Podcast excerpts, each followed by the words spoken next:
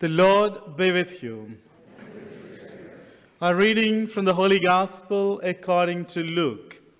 Glory to you, Lord. That very day, the first day of the week, two of Jesus' disciples were going to a village seven miles from Jerusalem called Emmaus. And they were conversing about all the things that had occurred.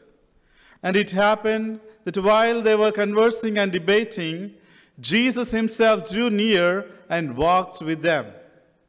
But their eyes were prevented from recognizing him. He asked them, What are you discussing as you walk along? They stopped, looking downcast.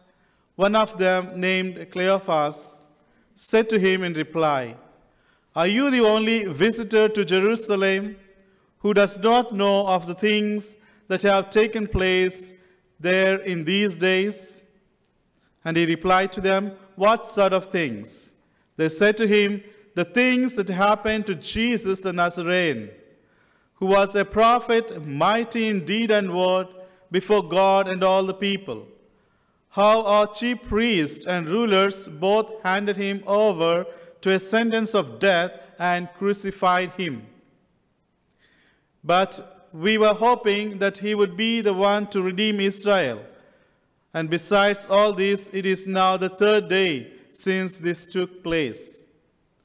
Some women from our group, however, have astounded us. They were at the tomb early in the morning and did not find his body. They came back and reported that they had indeed seen a vision of angels who announced that he was alive. Then some of those with us went to the tomb and found things just as the woman had described, but him they did not see.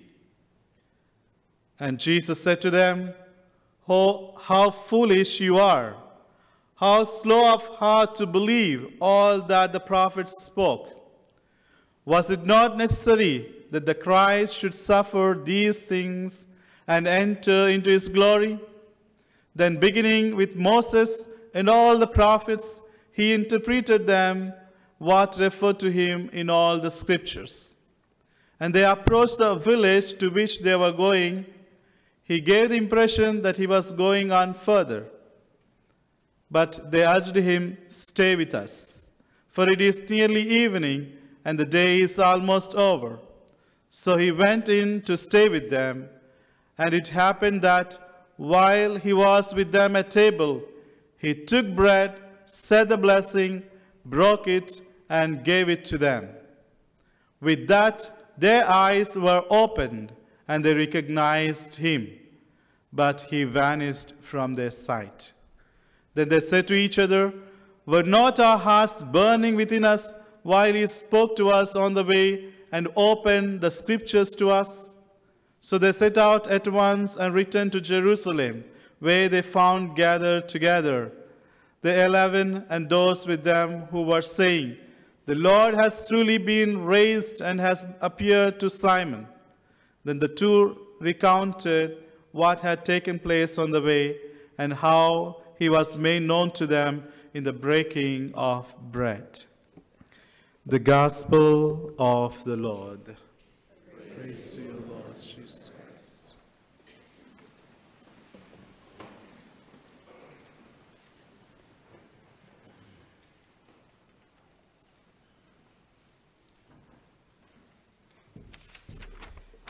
Dear brothers and sisters, once there was a little girl who was making her first train trip with the family. Have you made any train trips in your life? Good. And this little girl was put into, a, into an upper berth by her mother.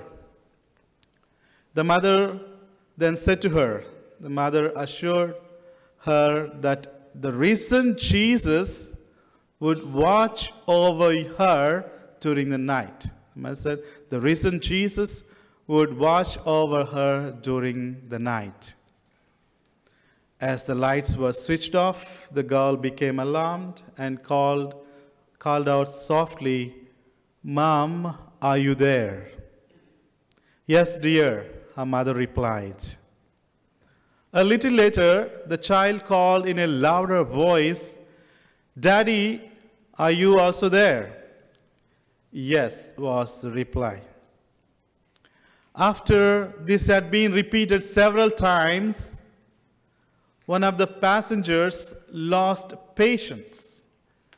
He lost the patience and shouted, We are all here. Your father is here. Your mother is here. Your brothers are here. We are all here. Now go to sleep. there was a silence for a while. Then, in a hushed voice, the child asked, Mom, was that risen Jesus traveling with us? in the gospel today, dear brothers and sisters, the risen Jesus traveled with the two of his disciples on the road to Emmaus. Not on the train, but he traveled with them by walk.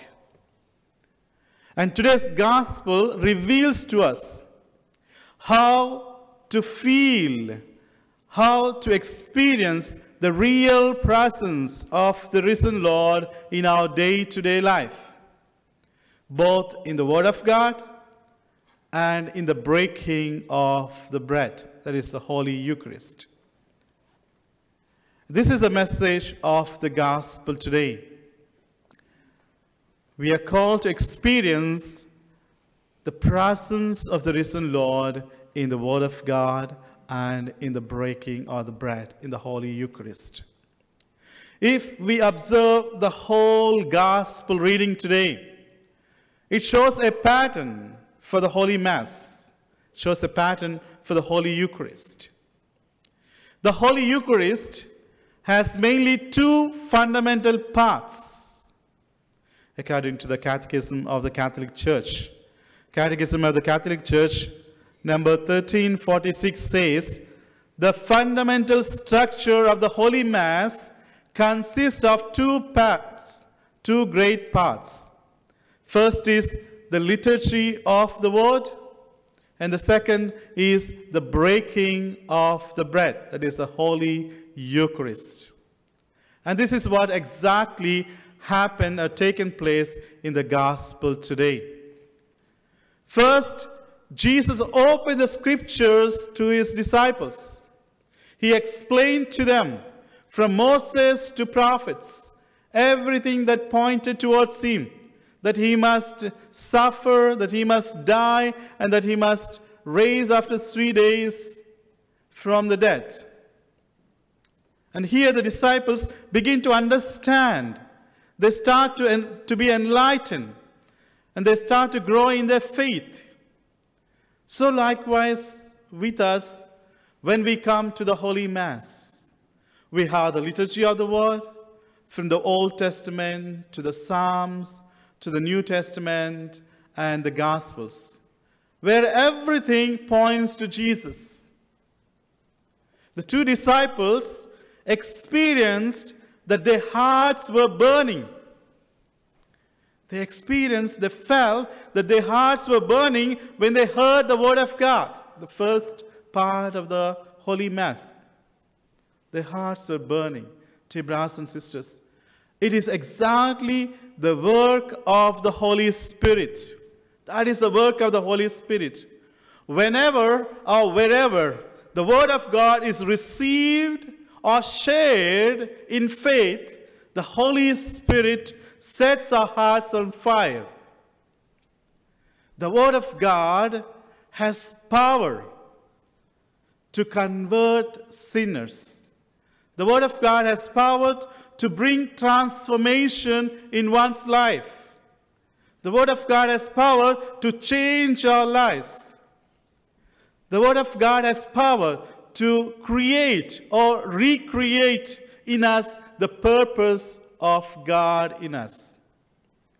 St. Paul beautifully says in Ephesians chapter 6, verse 17, he says, The Word of God is the sword of the Holy Spirit Word of God is the sword of the Holy Spirit.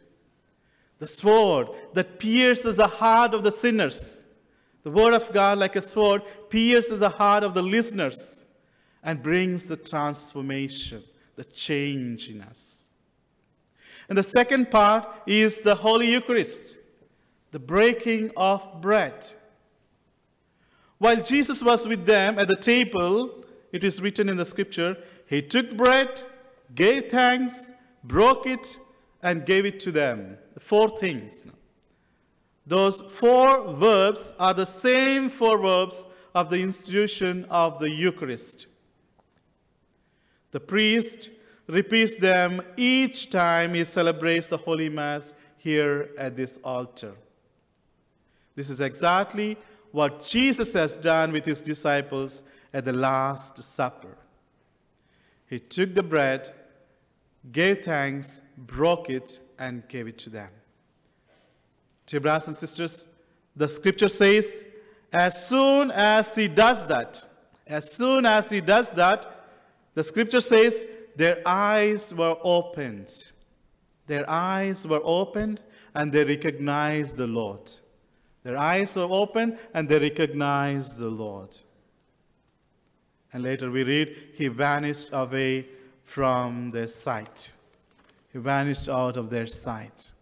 So the question you need to ask today why did Jesus vanish from their sight? Why does he disappear? Is he doing any magic there? No. Dear brothers and sisters, Jesus is trying, is trying to direct their eyes to the way he is going to be with them from now on. Here, Jesus is trying to direct their eyes, direct them to the way he is going to be with them from now on, which is in the real presence of Eucharist itself the real presence of Eucharist itself, in the breaking of bread. In other words, Jesus does answer their prayer. The disciples asked Jesus to stay with them. He does stay with them, but in a different way, in a new way. That is through the Eucharist, through the Holy Communion that they received. Now, Jesus is not going to be present with them anymore with his uh, physical body as he has been before with them, but under the appearances of the consecrated body, the consecrated blood. That is the Holy Eucharist. Jesus is going to be with them and with us until the end of times, but in a new form that is in the Eucharist. Dear brothers and sisters, there are some people, especially some Protestant denominations, who do not believe in the real presence of Jesus Christ, the real presence of Jesus Christ in the Holy Eucharist. Some denominations say that only the Word of God is enough. We do not need the Holy Eucharist. They say they do not need it. But the truth is, dear brothers and sisters, as it is written in the gospel today, first Jesus prepared the disciples their hearts and minds through the word of God. That is the first step. He prepared their hearts and minds through the word of God.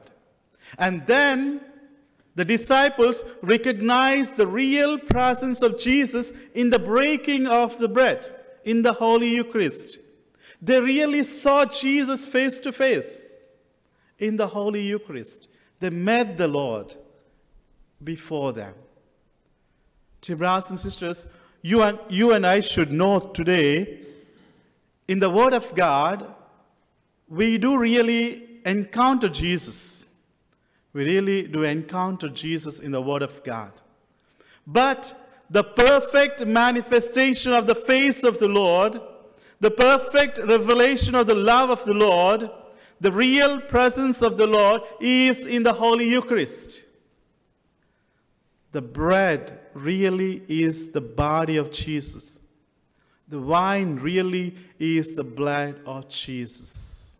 It is there we meet him. We taste Him, we touch Him, and we receive Him into us. Therefore, dear brothers and sisters, however busy we are, we must find time to go to the Holy Eucharist, the Holy celebrate, the Eucharistic celebration, to feel and to experience and to touch the real presence of the risen Lord in the Eucharist. Amen.